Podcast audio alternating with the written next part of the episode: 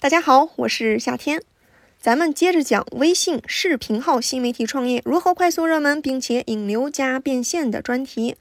如果您对新媒体运营感兴趣，可以添加我的个人微信一一九三三七零六八一进行深入的交流学习。这一期呢，咱们讲一下什么样的人或者企业适合做视频号。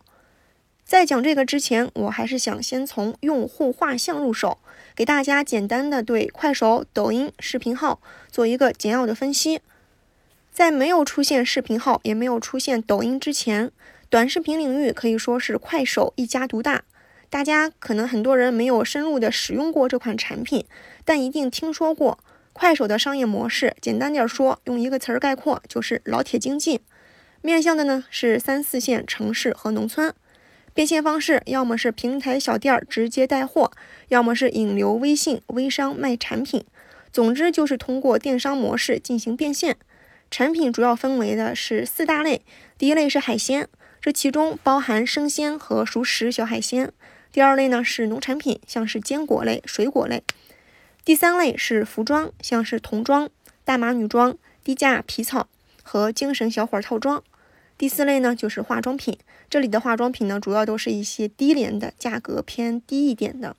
总之，消费群体还是偏下沉领域，也就意味着产品的客单价比较低，而且还得是接地气的产品。这也就界定了快手就是这样一个小范围的品类分发渠道。所以，咱们很多行业，无论是个人还是企业，很少会想去通过快手进行一个产品营销或者是品牌推广，因为用户群体给限定住了。抖音的出现呢，却让人眼前一亮，用户群体偏年轻化，而且消费能力很强，消费意愿很高，抖音一下子成为了流量圣地。也正是这几年，大众对短视频的接受程度在不断的提升，也养成了内容消费、视频消费、直播消费的消费习惯。无论是个体还是企业，都陆续涌入。嗅觉灵敏的、入驻早的，在后期都吃到了第一波的流量红利。现如今呢，随着平台的完善、各项监管的加强，做一个新号的难度越来越大，老号的运营呢，也逐渐是走上了一种氪金模式。这时候呢，微信的视频号应运而生。微信有着十亿的用户群体，一个人手机上呢可能没有抖音，没有快手，但是一定会有微信。当然，我指的是智能手机，不是老年机。这也意味着视频号涵盖的用户群体更广，不仅包含下沉市场人群，也包含年轻人、青年、壮年，各个消费层次是十分丰富的，涵盖了所有行业的精准人群。再加上视频号，它比其他的短视频平台呢，除了算法主动推荐机制之外，还加入了社交推荐机制。这对于引流精准人群会有一个很大的加持。比如说你是搞皮装呃那个服装批发的，这其中呢恰巧有一位同样做服装批发行业的人给你的作品进行了点赞，那你的视频呢就会被推送给这位朋友的微信好友那里。他的好友呢，肯定好多也是同行业的人群，对吧？他们看到了你的视频，如果你的视频内容做得不错，是不是很有可能会成为你的潜在的精准客户？同样，如果他也给你的作品点赞了，那你的视频又会出现在他的朋友圈子当中，得到一个曝光。他的好友当中是不是也有你潜在的精准客户呢？毕竟什么样的人就有什么样的圈子。明白了这个道理，接下来我们详细的讲一下。哪几种类型的人或者企业需要做视频号？第一类呢是想通过视频号来打造个人 IP 的流量主。细化这其中的分类呢，包括公众号引流，因为视频号它依托于微信，跟公众号已经形成了一个双向导流关系。视频号可以给公众号引流，公众号也可以为视频号导流。这部分人的变现方式呢，就是公众号常见的博文的贴片广告、接软文推广。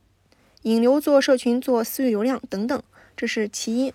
其二呢，就是知识分享类的 IP，比如说保险、法律、育儿、教育、培训这种偏知识类型的视频号呢，现在对垂直的视频内容非常的友好，这类账号价值也是最大的。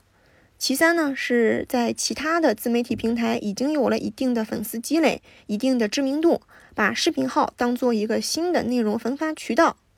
比如微博、哔哩哔哩、今日头条、快手、抖音。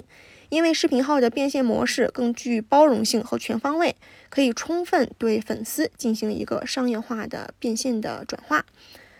第二大类呢是想通过视频号引流的微商电商。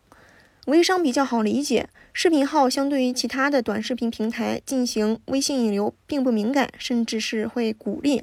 而且视频号的私信页面跟微信聊天界面的 UI 几乎是相同的，不知道大家有没有去观察过？只不过呢，现在还没有转账功能。如果有了转账功能，可能都不需要加微信进行交易了，直接在视频号就可以完成这个交易的过程。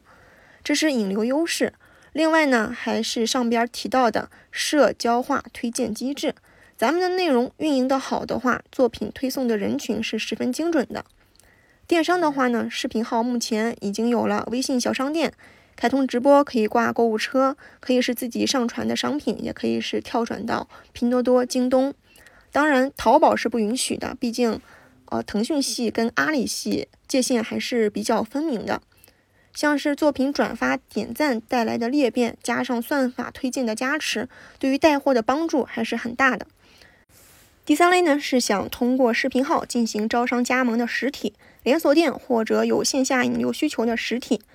连锁店以及自营类型的招商加盟类的，也就是说那种有着统一的品牌管理，可以依托于垂直化管理的优势，动员各个加盟商进行一个矩阵化运营。与此同时呢，也可以增强企业的品牌影响力。但是视频的内容要做好把控，不能变成了宣传片儿，要以传播性作为内容考量的一个重要维度。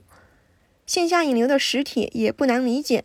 对于倾向于本地流量的，就要着重于社交裂变这块的内容打磨；对于接纳全国流量的，在冷启动的同时，可以更多的借助平台的算法推荐机制。有一点需要强调的是，无论是以上哪种类型，一定不要把视频号当成朋友圈来发。朋友圈是朋友圈，视频号是视频号，内容的辐射范围是不一样的，所以内容要求也是不一样的。视频号重运营。朋友圈重信息展示，以服装为例，发朋友圈大都是怼着这个新品转着圈的拍，然后配个文案，嗯，又来新品了这样一个意思。发朋友圈是可以的，因为你发朋友圈就是为了让你的好友知道你上新了这条信息。但是发到视频号给谁看呢？当然肯定会有一小部分人看到，但是这样的内容能够帮助你冷启动成功吗？显然是不可能的。第四大类是想通过视频号赚钱的普通人，自己没产品、没技能、没有变现资源，能不能做？答案是可以的。比如发垂直领域的视频内容，引流公众号，通过贴片广告变现，或者售卖一些虚拟资料，包括视频带货、直播带货都是可以的。直接挂商品，用户购买之后会拿到返佣，不需要你自己去囤货、发货、售前、售后这一系列的工作。需要做的呢，就是如何打造热门视频，并且让所挂的商品与该视频的用户群体趋向于吻合，只有这样购买率才会更高。像是现在拼多多、京东、当当的商品都可以进行一个分佣模式的带货，也是一个很不错的机会。好的，今天的节目就到这里。如果您对新媒体运营感兴趣，可以点击右下角的关注订阅，并且添加我的个人微信一一九三三七零六八一。朋友圈会实时更新视频号的资讯动态，说明来意可以领取一份视频号运营秘籍。如果您自己看不懂、听不懂，也可以找我报名视频号运营特训班，每天会一对一提供技术指导，从零基础一步步教你做视频号，从定位到包装到内容制作，乃至后边的如何上热门、如何引流变现，都会定制化讲解。下期节目咱们再见。